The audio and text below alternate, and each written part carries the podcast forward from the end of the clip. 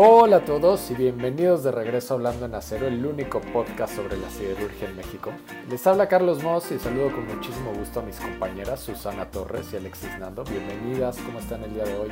Hola Moss, hola Alexis, muy bien, gracias y gracias a todos los, los escuchas que nos escuchan. Todo muy bien por acá y feliz de que nos escuchen en este nuevo episodio para que platiquemos un buen rato sobre el acero y otros temas muy interesantes.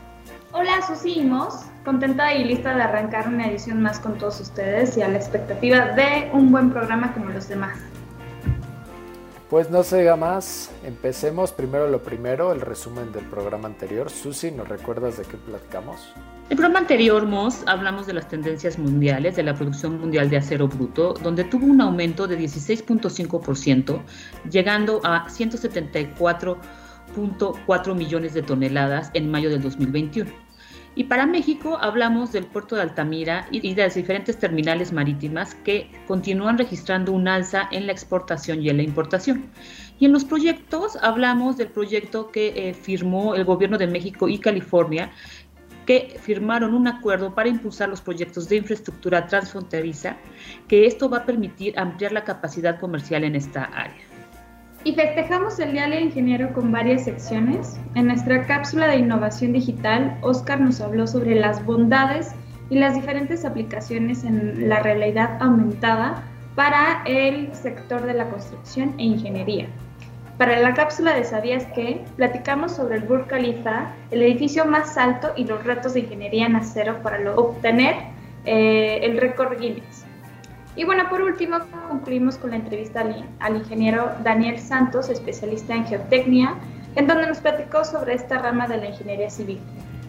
Y a mi punto de vista, Alexis, fue un excelente programa dedicado a la ingeniería. Y como ya saben, si se lo perdieron, pueden volver a escucharlo en nuestros canales. ¿Qué les parece si nos vamos ahora a las noticias de la semana? Susi, platícanos qué tendencias económicas traemos. Fíjate, que el nuevo director general de Alacero, Alejandro Warner, expuso en una entrevista que la rápida recuperación, esta recuperación que hemos visto en forma de V, en donde la demanda de acero aumentó, provocó eh, que se agoten los stocks esto porque se priorizó el mercado interno y esto hizo también que las exportaciones de Latinoamérica hacia el mundo bajaran e inclusive empiezan, empezaron a subir las importaciones, esto con el fin de poder atender a los clientes de manera rápida y atender el mercado interno. Explicó, por ejemplo, que la producción de laminados avanzó 17% entre enero y abril, comparado con el mismo periodo del 2020, y un 5% frente al 2019. Eh, frente a este incremento, la demanda de acero de América Latina eh, provoca que las importaciones eh, aumente, como comentamos. Por ejemplo, el consumo llegó a representar de las importaciones el 35%, mostrando un incremento este año. Soy comentó algo acerca de dónde provienen principalmente las importaciones de acero de América Latina. Fíjate que sí, Alexis, y lo que es preocupante es que provienen de Asia y principalmente de China. Y tú dirás, bueno, ¿por qué es preocupante? Generalmente cuando analizamos los costos vemos que China no juega con las mismas reglas y esto podría amenazar o ya amenaza directamente a la industria siderúrgica en América Latina. Así es que como hemos visto, eh, China es un país que siempre hay que estar monitoreando. Y si hablamos de México, eh, México se afianza eh, como primer socio comercial de Estados Unidos en abril en el intercambio de productos, esto sin considerar servicios. Desde todo el mundo, las importaciones de productos de Estados Unidos sumaron 226.863 millones de dólares en abril, un alza del 36.9% interanual. De todas las exportaciones e importaciones de mercancías realizadas a Estados Unidos, en el cuarto mes del año, México logra una participación del 14.7% y es por eso que se pone en primer lugar. Esto por delante de Canadá con un 14.2% y China un 13.3%. De manera acumulada durante el periodo de enero a abril, los países quedan con las siguientes proporciones. México en primero con una proporción de 14.8%, seguido de Canadá con 14.4% y China con 14%. Sí, y ahora que estamos hablando tanto de China, ¿cómo le va con las exportaciones a Estados Unidos? Fíjate, Moss, que China exporta productos al mercado estadounidense por 37.590 millones de dólares y esto hace un avance de 21.6% año contra año. Y si hablamos de proyectos, vamos a hablar del proyecto del Jardín y Espacio Escénico, que será, se va a abrir una, una convocatoria en donde se deberán integrar las instalaciones existentes con eh, una idea paisajista. Esto es, eh, y, estará ubicado en el predio de la primera sección del bosque de Chapultepec. La SEDEMA de la Ciudad de México extendió la convocatoria a equipos multidisciplinarios que se encuentren interesados en participar en la creación de este jardín y espacio escénico en el bosque de Chapultepec. Este recinto viene a raíz del proyecto que ya hemos hablado en otras ocasiones de Chapultepec Naturaleza y Cultura, que ha sido una obra prioritaria del gobierno capitalino. ¿Y cuál es la fecha límite de inscripción y solicitud de las bases?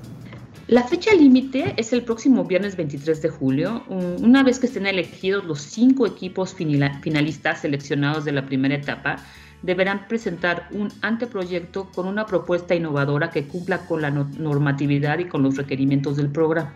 Vamos a dejar una liga eh, donde están aquí los requerimientos de este programa y el viernes 26 de noviembre se recibirán los trabajos. El jurado se reunirá entre el lunes 29 de noviembre y el viernes 3 de diciembre para deliberar al ganador.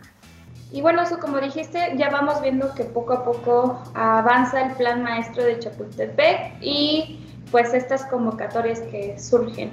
Susi, gracias por ponernos esto sobre la mesa y seguimos con la sección cultural sobre el acero. Mos, ¿sobre qué nos vas a contar el día de hoy? Pues fíjate que en la sección de hoy vamos a hablar de arte, comida y acero, que, curiosamente también son tres de mis cosas favoritas y que seguramente también son tres de las cosas favoritas de muchos de ustedes y de nuestros podescuchas. Y probablemente también muchos de ustedes conocen al artista estadounidense Andy Warhol, quien fue uno de los artistas más icónicos de la cultura pop. Sue Alexis, ¿cuál es su obra favorita de Warhol? A mí me encantan los retratos de Marilyn Monroe. Eh, hace un par de años fui a ver la exposición que estaba en el Museo Jumex y la verdad es que me fascinó conocer eh, su obra. Pues Mos, fíjate que mi favorita sin duda es la serie de Latas Campbell eh, y ahora entiendo lo que nos vas a contarnos. Seguramente nos vas a hablar sobre comida, arte y el acero. Sí, sí, efectivamente. Hoy vamos a hablar sobre una de las obras más icónicas de los 60, las latas, como tú comentaste, estas famosas latas de Campbell. Y esta obra, para los que no saben, consiste en 32 lienzos de latas de sopa, en donde Warhol la denominó Campbell Soups Cans, eh, reproduciéndolas mediante un proceso semimecanizado de serigrafía. Cada uno de los lienzos mide 40.6 por 50.8 centímetros en un fondo neutro ilustra cada una de las variedades de sopa que la compañía ofrecía en aquella época. Warhol, para los que no sepan también, comenzó su carrera como publicista en donde hacía publicidad para el consumo en medios como la, revista Vogue o en colaboraciones con Tiffany. Y un buen día se preguntó qué pasaría si utilizamos la publicidad para hacer arte. La diferencia que encontraba es que la publicidad se hacía de forma masiva para llegar a cada uno de los hogares americanos con el objetivo de incentivar el consumo en masas. Las 32 latas de sopa de Campbell que realizó en 1962 supusieron su primera exposición individual en una galería de arte como artista profesional, aunque no tuvo demasiado éxito. Dos años más tarde, sin embargo, le hicieron convertirse en el artista estadounidense vivo más cotizado del momento, y todo gracias a su madre, a Julia Warhol le encantaba esa sopa y como la mayoría de la clase media estadounidense también lo hacía. Y, no solo disfrutaba del sabor, sino que también el recipiente lo utilizaba porque solía convertir esas latas en floreros. Y por cierto, para si quieren saber cuál era la sopa favorita de Warhol, era la de tomate. Y fue ahí donde comenzó a pintar las botellas de Coca-Cola, los retratos como el de Marilyn Monroe, Elvis Presley y Elizabeth Taylor, entre los más famosos, y pensaba que el arte podía ser producido en serie y además una de sus filosofías era que el arte podía ser para todos. En momentos fue severamente criticado, pues se pensaba que el arte no podía estar hecho en serie, sin embargo pues a la gente le gustaba y lo consumía. No obstante, no nos olvidemos del elemento básico de esta tan famosa obra de arte, ¿Y cuál es la historia de esta lata icónica? Durante los últimos 140 años ha experimentado bastantes cambios. El socio original de Joseph Campbell era un hombre llamado Abraham Anderson y como ojalatero, Anderson sugirió que las latas de sopa originales estuvieran hechas de hojalata. Eh, además de ser útil para almacenar sopa, la lata es relativamente liviana y fácil de cortar. Esto era útil porque cuando Campbell Soup llegó por primera vez a los estantes no tenían abrelatas. Eh, y las tenían que abrir con tijeras o con otros medios, ¿no? Y hoy en día las latas están hechas de una aleación de acero y a partir del año 2000 tienen pestañas para fácil apertura, por lo que ni siquiera tienes que alcanzar el abrelatas. Las latas modernas están hechas de acero utilizando un método de dos piezas, por lo que no tiene costura lateral ni costura entre el cuerpo y el extremo inferior, lo que permite un sellado más apretado y utiliza menos materia prima. Y bueno, regresando con Warhol, pues él trataba de expresar de qué iba la cultura americana en aquellas décadas, llena de excesos, frivolidad y consumismo sobre todo. Pensaba que la creatividad iba por encima de la habilidad técnica. Y fue así que es considerado el mayor exponente del pop art, inspirado en la estética de la vida cotidiana y los bienes de consumo de la época, tales como los anuncios publicitarios, comic books, objetos culturales y del mundo del cine, entre otros. Y así como Warhol, muchos artistas han usado el acero para realizar obras de arte, aunque eh, estas en un inicio hayan hecho o, se hayan hecho con otra función, como es el caso de las latas de comida. Bueno, yo creo que esa era la clara intención ¿no? del artista, hacer arte con lo cotidiano, como las latas de acero eh, en este caso. Pues gracias, Mos, por este dato curioso y cerramos entonces el programa con la sección de entrevista. Susi, por favor, preséntanos a, la invitada de hoy. En esta ocasión nos acompaña la arquitecta Hatumi Hirano. Ella realizó sus estudios profesionales parcialmente en la Universidad de Kyushu, Japón, y en el Politécnico di Torino, Italia, y se graduó con mención honorífica en 2002 por el Instituto Tecnológico y de Estudios Superiores de Monterrey, Campus Querétaro. Realizó prácticas profesionales en despacho Shimamura en la oficina de Japón. Cuenta con un diplomado en Administración de Empresas Constructorias e Inmobiliarias por la UNAM. Y en el ámbito profesional ha formado parte en el equipo de trabajo en diferentes sectores como CAEA Desarrollos, Secretaría de Desarrollo Urbano y Obra Pública del Estado de Querétaro.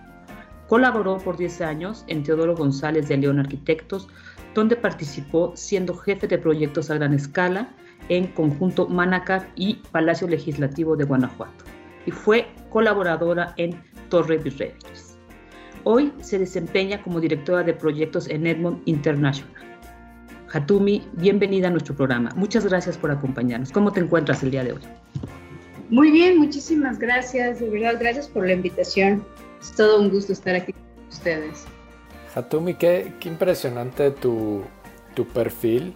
Eh, esos edificios en los que participaste pues son de, eh, en mi muy eh, humilde opinión, de los más bonitos en la ciudad y, me gustan bastante cuando pasamos por ahí. y me gustaría regresarme un poquito más en, tu historia y preguntarte, antes de hacer todos estos edificios y antes de estar involucrada en proyectos tan grandes, ¿Por qué decides estudiar arquitectura? ¿Por qué esa carrera? ¿Cómo vas para allá? Mira, es, algo, en mi caso fue algo muy natural. Desde niña, pero de verdad desde niña yo quería ser arquitecta. De, todo el tiempo cuando iba con mis papás caminando en el coche y eso, uno de mis pasatiempos favoritos era estar viendo las casas, los edificios, la ciudad y siempre estaba, como ya sabes, maquilando, ay, esto se podría ver mejor acá, y esto debería estar así, y esto se podría corregir, tanto en casas, en, por fuera, como incluso de, en los interiores, siempre que, para bien o para mal, todavía tengo esa costumbre, no entro en una casa y en mi mente se empieza a reacomodar todo para ver cómo podría, cómo podría estar muchísimo mejor. ¿no?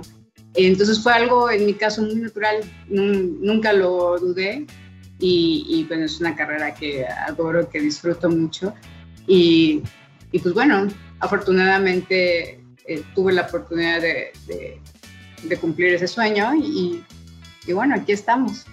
Hatumi, y bueno, eh, ya que decides estudiar arquitectura, Eh, para ti, en tu experiencia y desde tu punto de vista, ¿cómo consideras la multidisciplinaridad de la arquitectura? Cuéntanos un poco.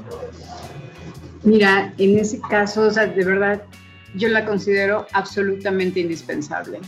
Es hoy por hoy la arquitectura, no, no, esa idea tan ingenua de que eh, un arquitecto hace eh, los proyectos, no, ya es algo que quedó en el pasado, ¿no? Sobre todo ahora con los proyectos tan, complejos que se tienen y en los que he tenido la fortuna de participar. el, eh, arquitectos llevan como la pauta del diseño o la coordinación, no podríamos hacer los proyectos que hacemos sin la colaboración de eh, N cantidad de, equipos de trabajo, ¿no? Desde, por supuesto, los ingenieros estructurales, los ingenieros eh, de eléctricos, hidrosanitarios, aire instalaciones especiales, diseño de paisaje, diseño de interiores. Hay, cada, cada proyecto tiene un, eh, un enfoque diferente y dependiendo de, ese enfoque es la cantidad de, equipos de trabajo que nos apoyan. de, definitivamente, eh, el ser multidisciplinarios es lo que nos, nos, ayuda a poder generar proyectos mucho más completos, mucho más este, de acuerdo que se adapten a las necesidades reales del cliente, ¿no? Y, también estaba pensando, no, no, es, nada más una cuestión de escala, de, que probablemente se considere que solamente los grandes proyectos son los que requieren ese equipo de trabajo. Guardando las proporciones, yo creo que es lo mismo en, en el caso de pequeños proyectos, por decir, eh, no sé, una casa habitación, ¿no? a final de cuentas, no nada más es un arquitecto el que está concibiendo todo el espacio. el, arquitecto hace equipo sobre todo con el cliente. Siempre tienes eh, a, no sé, al maestro que te está ayudando, incluso cuando ya llevas obra, ¿no? Eh, cuando estás en, eh, con los herreros, cuando estás aprendiendo de los electricistas y demás. Yo creo que es fundamental que los arquitectos veamos o reconozcamos la humildad que tenemos que podemos aprender de los demás. yo creo que es, nos puede eh, fortalecer y, de verdad hoy por hoy creo que la arquitectura con un arquitecto se hace con un equipo fuerte de trabajo, eh, consolidado y, y, en conjunto con el cliente, en conjunto con todos los asesores. Hatumbi, eh, justamente hablábamos en la introducción de que inicias tus prácticas profesionales con proyectos en el extranjero, proyectos en el sector gubernamental. ¿Qué podrías tú destacar de estos primeros años de tu carrera profesional? Mira, es, es, es muy interesante, la verdad yo creo que es algo que me ha ayudado muchísimo en, en el desarrollo de mi carrera el hecho de que en los primeros años, o sea, desde antes de graduarme ya había empezado a trabajar coordinando la primera, eh, la participación de México, de la Ciudad de México en la primera Bienal de Arquitectura de Rotterdam. Entonces, mis primeras experiencias fueron con, en la academia y en un proyecto que se iba a presentar en, en Holanda, ¿no? Entonces, eso fue algo como muy curioso. Posteriormente eh, estuve en, Japón, entonces aprendí a, ver cómo desarrollaban los proyectos en Japón, cómo construían en Japón, que es completamente diferente a cómo construimos en México.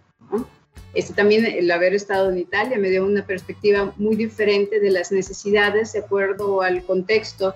Por ejemplo, en Italia no hay una cantidad de obra nueva como en, países como México, ¿no? Allá básicamente por, por el gran legado arquitectónico que tienen, su fuerte es el diseño de interiores o las intervenciones. Entonces para ellos les sorprende la cantidad de trabajo que se tiene aquí en, en, en México. Y cuando regresé de, de, Japón con todo lo que aprendí, llegar a México y empezar a trabajar en obra, en Gaia Desarrollos, que fue, fueron quienes me dieron la, eh, esa primera oportunidad, fue volver a empezar, otra vez, de cero, en particular, o sea, y en particular con ellos, porque los arquitectos con los que trabajé fue Juan José Bofi y Patricia Ayala, y ellos eran argentinos.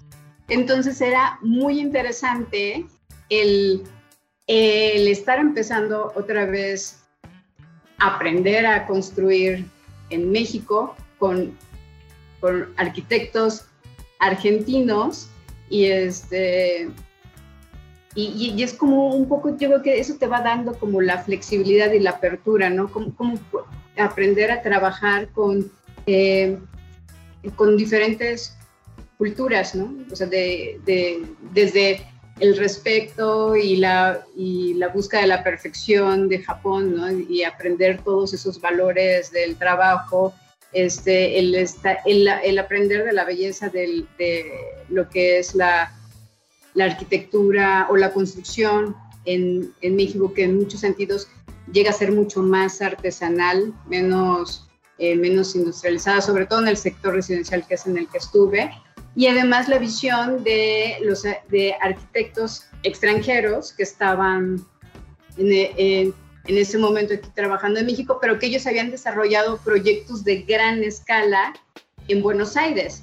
Entonces, para mí era todos los días en la obra, era un constante aprendizaje. Desde, bueno, a mí me encantaba acercarme con, eh, con el maestro, con la gente que estaba trabajando. Siempre busqué esto, ¿no? De como de, si había algo que no entendía, buscaba siempre aprender.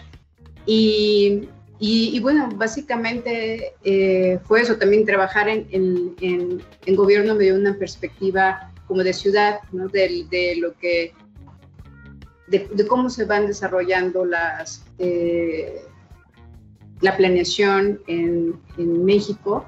Y después, entonces, a final de cuentas, tuve la oportunidad de trabajar ya en iniciativa privada, en desarrollo de proyectos, primero con el arquitecto Teodoro González de León, ahora con Michael Edmonds en Edmonds International.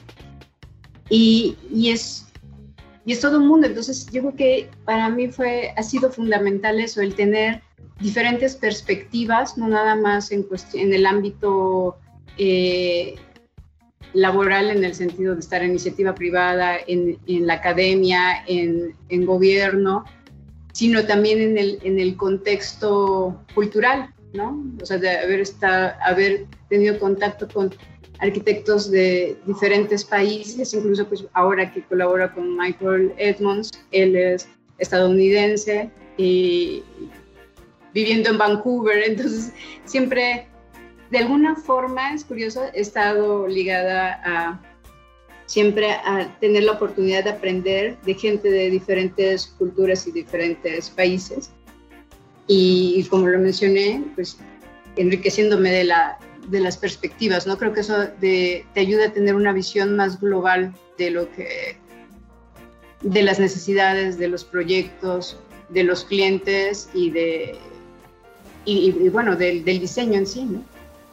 Y yo creo que tener esa visión eh, global, porque al final tu, tu, experiencia es así, ¿no? Es, es global con, con gente pues prácticamente de, de todos los rincones del planeta, debe ser impresionante no solo para ti, sino también para las otras personas la perspectiva que tú debes de tener, ¿no? Me imagino que tú con una visión internacional de tantos lugares y tantas experiencias, pues debes de aportar muchísimo. Eh, cuando estabas platicando nos hablaste un poquito de, tu etapa cuando trabajaste eh, con Teodoro González de León y, justo me gustaría hacerte una pregunta de esta etapa que nos mencionaste brevemente. Eh, y me gustaría preguntarte los grandes proyectos en los que trabajaste, la Torre Virreyes eh, y el conjunto Manacar. Me gustaría saber para ti cuáles fueron los retos más interesantes para hacer estos dos proyectos eh, emblemáticos en la ciudad y, y, no solo que son proyectos emblemáticos, sino que también están hechos con estructura de acero. Mire, el, yo estaba fascinada. la verdad es que para mí, ah, igual con, con este espíritu siempre de, de aprender, cuando tuve la, la, fortuna de participar en estos dos proyectos, en, Torre Virreyes colaborando este, con el equipo de, de trabajo, ahí fue donde empecé a descubrir el tema y bueno, la verdad la fascinación que, me generan la, el diseño estructural, ¿no? Para, no tanto como en sí la, yo no lo veo como ingeniería, sino lo veo como diseño. Para, o sea, para mí sí es, es, es muy importante contemplar los, los, los proyectos o, o, los edificios como es, es algo que es, intrínseco, ¿no? El resultado final surge de, del, de, la, de la del diseño espacial y de la estructura que se propone. Entonces, en, Torre Virreyes fue donde empecé a, aprender con una visión mucho más fresca de las estructuras, con, eh, la participación de Arup en, en, estos proyectos. En, el caso, por ejemplo, de Torre Virreyes, también fue, yo creo que fue un, un parteaguas en la arquitectura de, de la propuesta de diseño del arquitecto Teodoro González de León, porque le dio, el diseño de Arup le, le abrió las puertas a un montón de posibilidades, ¿no? En particular, hasta donde recuerdo, Torre Virreyes había sido una propuesta que se había consultado con varios despachos en México y, veían un, un, reto estructural bastante complejo y no necesariamente está, eh, lo creían viable, ¿no? Y en, en, ese caso el arquitecto solicitó al, al cliente, que, era Grupo Danos, que si podía mm, ver esta propuesta con, con, un despacho en el extranjero, ¿no? en este caso Cuaru. Y, y, lo curioso fue que mientras ah, creo que había tenido negativas en, en con respecto a las posibles soluciones para, para este proyecto, para Arup fue la cosa más natural del mundo, ¿no? O sea, pues es un triángulo, es, es una de las figuras geométricas que, que, permiten precisamente el, pasar cargas y eso de forma óptima, ¿no? Entonces para ellos, sí, o sea, en sí ya la, la forma del edificio es, se sustenta muy bien, ¿no? Y, eso le abrió al arquitecto pues, la oportunidad de, de, empezar a crecer ¿no? en, las posibilidades o, tener nuevas posibilidades de diseño. Entonces fue, recuerdo que fue, fue una gran experiencia, muchísimo aprendizaje y el arquitecto estaba fascinado, fascinado frente a la la facilidad con la que se hacían propuestas, con la que se resolvían retos ¿no? este, arquitectónicos, espaciales y que implicaban la, estructura. Siempre había como una solución, ¿no? y no nada más una solución, sino una solución bella para la, para la estructura. Y posteriormente, en donde tuve la, la fortuna y el honor de participar también fue en, Torre Manacar, que también fue Arup quien llevó el diseño, el, el, diseño de, la estructura y en colaboración con DITEC, bueno, en ese momento era DITEC, y, bueno, pues para mí era, era, todo un goce, todas las reuniones semanales que teníamos, porque de verdad yo lo veía como no nada más estar resolviendo las necesidades del proyecto o estar coordinando el proyecto y eso, o sea, para mí era, era un placer estar aprendiendo de todas las, las posibilidades de, la, de lo sofisticado de sus y de lo sencillo de, sus, de las soluciones que proponían. Y, creo que también para el cliente, que en ese caso en Torre Manacar era eh, Pulso Inmobiliario, estaban fascinados de, yo creo que muchos de los, de los desarrolladores han, crecido con, con, la idea de hacer estructuras de concreto, ¿no? Algunos ya han ido como evolucionando y, van viendo algunas otras opciones, pero, pero sí, el descubrir las posibilidades del, de la estructura de acero y con un diseño este, dirigido por, por Arup, sí, la verdad es que es todo, todo un placer. Así que fue una gran experiencia, aprendí muchísimo y, todos los conceptos eran, eran, se volvían muy fáciles de, de entender, ¿no? O sea, todo tenía una lógica y una, una simplicidad, a pesar de lo complejo que se puedan verlo ambos proyectos, ¿no? Sí, muy agradecida por todo lo que aprendí con ellos. Hatumi, y bueno, eh, sabemos que eh, Torre Manacar no hubiera sido posible realizarlo sin el uso de la plataforma BIM. Y bueno, para los que no saben, ¿no? platícanos un poco sobre qué es la plataforma BIM, que es, bueno, Building Information Modeling.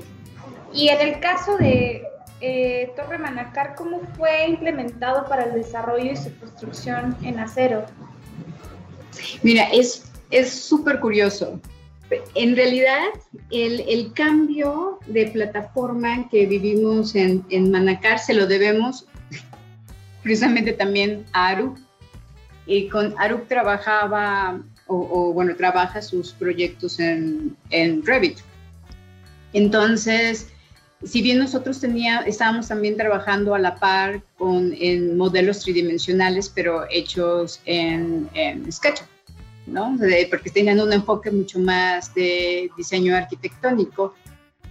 Y nos dimos cuenta, precisamente en las reuniones, Arup nos presentaba el, el modelo estructural y como a final de cuentas, Manacar, la geometría, es una resultante del diseño de la estructura.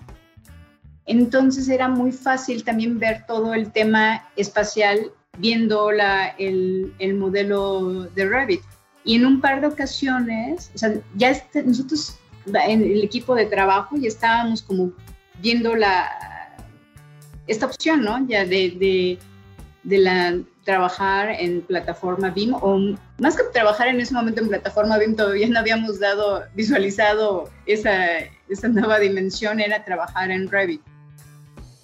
Y, cuando teníamos estos juntos con Arup, en un par de ocasiones nos hicieron observaciones de arquitectura, porque precisamente el tener el modelo de preconstrucción les, les, les saltaba cualquier tipo de, este, de incongruencia ¿no? en, el, en el proyecto.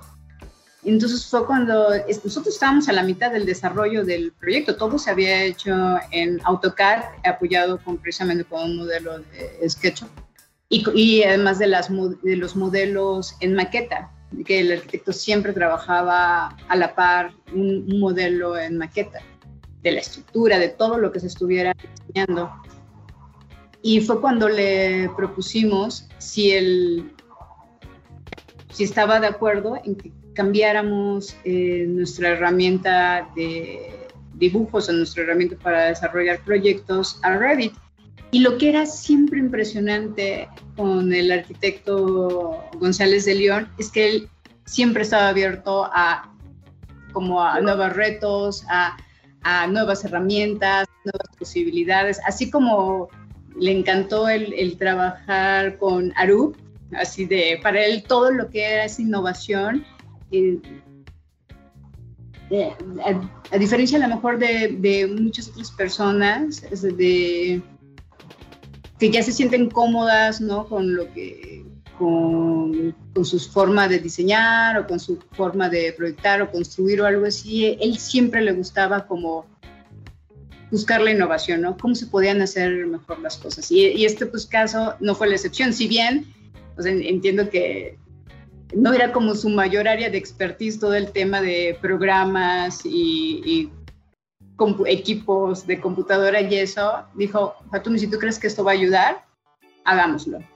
Y eso no nada más implicaba que nosotros cambiáramos toda la información que ya teníamos en ese momento a, a, a Revit, sino que también el cliente y todos los ingenieros brincaran esa plataforma, porque en realidad esa es la principal diferencia es, eh, en términos prácticos, ¿no? De tú puedes hacer un proyecto en Revit, pero no necesariamente es plataforma BIM, porque para que sea plataforma BIM necesitan estar involucrados todas las partes, o sea, todas las ingenierías, todos los que están haciendo, eh, están participando con diseño y el cliente, ¿no? Porque a final de cuentas todo se hace para que disminuir los errores, eh, disminuir interferencias, poder prever eh, conflictos de construcción y a final de cuentas esto siempre se traslada a, a tiempo y costo, ¿no? Entonces, veíamos que era una muy buena posibilidad de hacer proyectos mucho más precisos, sobre todo en, proyectos como Manacar, que todo es atípico, ¿no? O sea, cada, cada esquina podía ser completamente diferente a la esquina del piso inferior o a la el, piso superior, ¿no?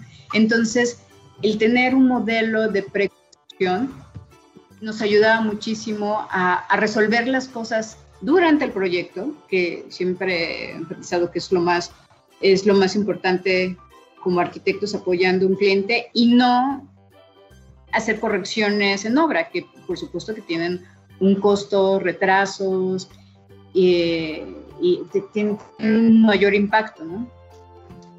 El cliente también, eh, muy abierto, también muy emocionado, dijo, perfecto, pues hagamos esto y se hizo, y en unos meses todos estábamos subiendo a la plataforma de BIM. Fue todo un reto, a la par de estar haciendo un proyecto tan complejo como Manacar, estábamos también en nuestra curva de aprendizaje de colaborar, ¿no? Y, y otra vez, eh, la plataforma BIM también otra vez resalta la importancia de saber trabajar en equipo, de estar coordinados perfectamente, de, compartir la información, de tener todos los mismos objetivos y, también te genera como una dinámica laboral o relaciones interpersonales. Eh, parece que no, pero te acerca porque tienes que tener mucha mayor comunicación con todos, no todos estamos viendo, refleja más en tiempo real las consecuencias que pueden tener las decisiones de cualquiera de los integrantes del equipo de trabajo. Y no nada más me refiero a, al área de arquitectura, que sí lo veíamos día a día, sino también con el resto de las especialidades que estaban interviniendo. Y creo que fue también en, en esta ocasión fue un gran aprendizaje y para, para, para, para, nosotros, que fue el primer, en, el despacho de TGL Arquitectos, fue el primer proyecto que se hizo así para el cliente y creo que pudimos hacer un mejor proyecto y se pudieron prever muchas circunstancias complicadas en obra, afortunadamente, a pesar del esfuerzo extraordinario que implicó. A mí me, me imagino que todo eso evidentemente se paga, ¿no? O sea, como tú, tú mencionas, o, que sí fue mucho esfuerzo, pues hacer todo esto con la metodología BIM, al final del día reduces desperdicios y errores y retrabajos que, que no deberías de hacer, ¿no? Impresionante escuchar, es impresionante escuchar tu historia y estas, eh, pues la verdad en proyectos así, ¿no? No solo en cualquier proyecto, sino en un proyecto así. Y, y ahora me gustaría preguntarte, tú teniendo este conocimiento y haber participado eh, en, este desarrollo de la ciudad, porque al final estos edificios pues, forman parte del desarrollo de, esta ciudad. ¿Cómo, cuál, cuál, tú crees que es la perspectiva de la construcción en acero eh, en el ámbito de las constructoras y de las inmobiliarias? ¿Cómo tú ves esto para el futuro? Mira, incluso lo, lo vemos ahora mismo, ¿no? Con los proyectos. Eso es como de las primeras, de las primeras cosas que preguntamos o de los primeros aspectos que revisamos cuando vamos a arrancar con un, con un proyecto, ¿no? O sea, el sistema constructivo en el que el cliente se siente cómodo o con el, el cliente está dispuesto a desarrollar, ¿no? O sea, sí hay, hay, muchos clientes que se sienten bien, ¿no? Pero sí, manteniendo el tema de estructuras de concreto. Pero lo que sí nos damos cuenta y siempre tratamos de, fomentar, sobre todo en los últimos proyectos que también hemos estado trabajando con WSP, bueno, con WSP eh, Nueva, York y WSP México, es, darle al cliente las posibilidades. No nada más es el hecho de decir, que nos diga, ¿sabes qué? Eh, siempre he construido con concreto, ahora vamos a hacerlo, este nuevo proyecto también es con concreto, ¿no? Siempre nos gusta como poner sobre la mesa eh, las, los posibles, las posibles soluciones, ¿no? podemos irnos por estructura concreto, podemos irnos por eh, una estructura mixta o nos podemos ir por la estructura de acero, ¿no?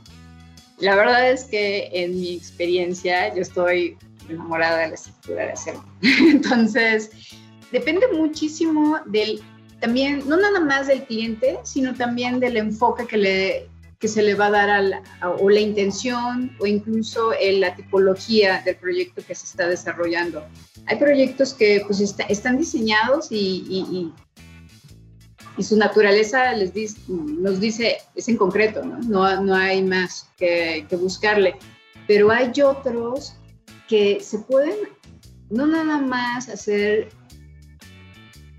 abrir posibilidades de diseño, sino también se ahorran muchísimos costos y tiempo, ¿no? Eh, y entonces siempre nos gusta poner ese abanico de posibilidades frente a, a, a los clientes y lo, bueno, o sea, de las cosas que tiene la arquitectura de acero es, de entrada, es, es muy rápido, definitivamente implica mucha coordinación, mucha más precisión ¿no? en, en, todos los sentidos, pero también espacialmente hablando abre un mundo de posibilidades. O sea, desde en tema de oficinas, los entreejes, ¿no? El, el, lo transparente y luminosos que se vuelven los espacios, porque tiene, puedes aumentar claros, no nada más en fachada, sino claros interiores, este, puedes hacer, este, puedes tener intenciones arquitectónicas mucho más complejas que el, el concreto puede llegar a ser una limitante o, o incluso espacialmente, pues bueno, este, implica elementos estructurales mucho más robustos, que luego pierde esta sensación de ligereza, ¿no? Que podemos, que luego en muchos proyectos se está buscando, ¿no? Y lo que sí nos hemos dado cuenta es que también, o sea, como yo creo que lo mejor es, es rescatar de lo, los, lo positivo de ambos mundos, ¿no? O sea, no, una cosa no está separada de la otra. En, ambos proyectos, en Torre Virreyes y Torre Manacar, eh, fue, se utilizó acero en la estructura, en, columnas, vigas y, se utilizó los acero, pero los núcleos eran de concreto. Entonces los núcleos eran, eh, eran, estaban armados de forma muy robusta y funcionaban como columna vertebral. ¿no? Si bien Torre Virreyes, toda la estructura metálica estaba trabajando a tensión, eh, en, en, Manacar era diferente, o sea, había una transmisión de cargas, pero tenían un, un, núcleo de concreto que, que, funcionaba como columna vertebral, ¿no? Entonces, sí hizo una, una muy buena eh, fusión, ¿no? De lo mejor de dos mundos, y, este, y, y eso se logró trabajando con... Eh, en diseño estructural por desempeño, ¿no? que es mucho más preciso, a lo mejor en muchos sentidos es, es más complejo, pero, pero, definitivamente hace toda la diferencia en cuestiones también de costos.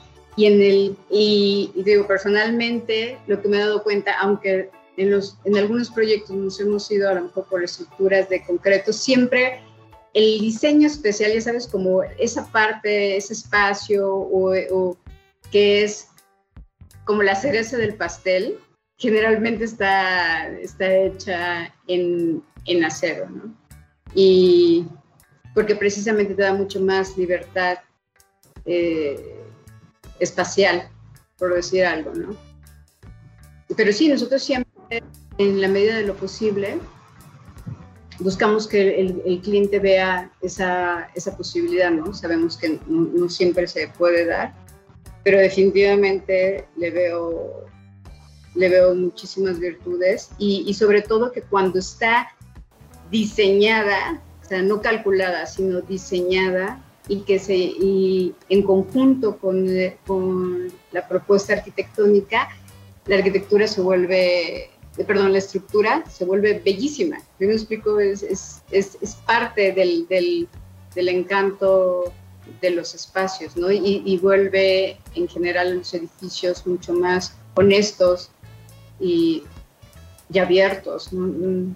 no sé si, me expliquen, pero, pero sí, definitivamente, eh, otra vez, ¿no? en cuestiones de proyecto, implica una gran coordinación, eh, muchísimo esfuerzo en, el diseño para lograr lo óptimo, pero vale la pena, vale la pena, definitivamente.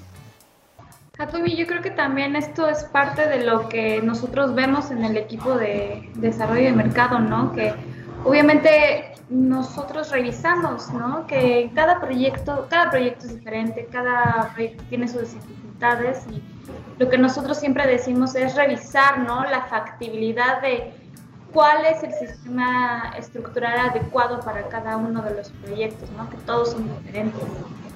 Y pues nada, queremos cerrar este, esta interesante plática contigo, conociéndote un poquito más. No, no sé si nos quieras contar si tienes algún hobby, algo que hagas en tu pasatiempo libre. Ah, claro que sí. Yo digo que una de mis mayores pasiones es viajar. La verdad soy una gran...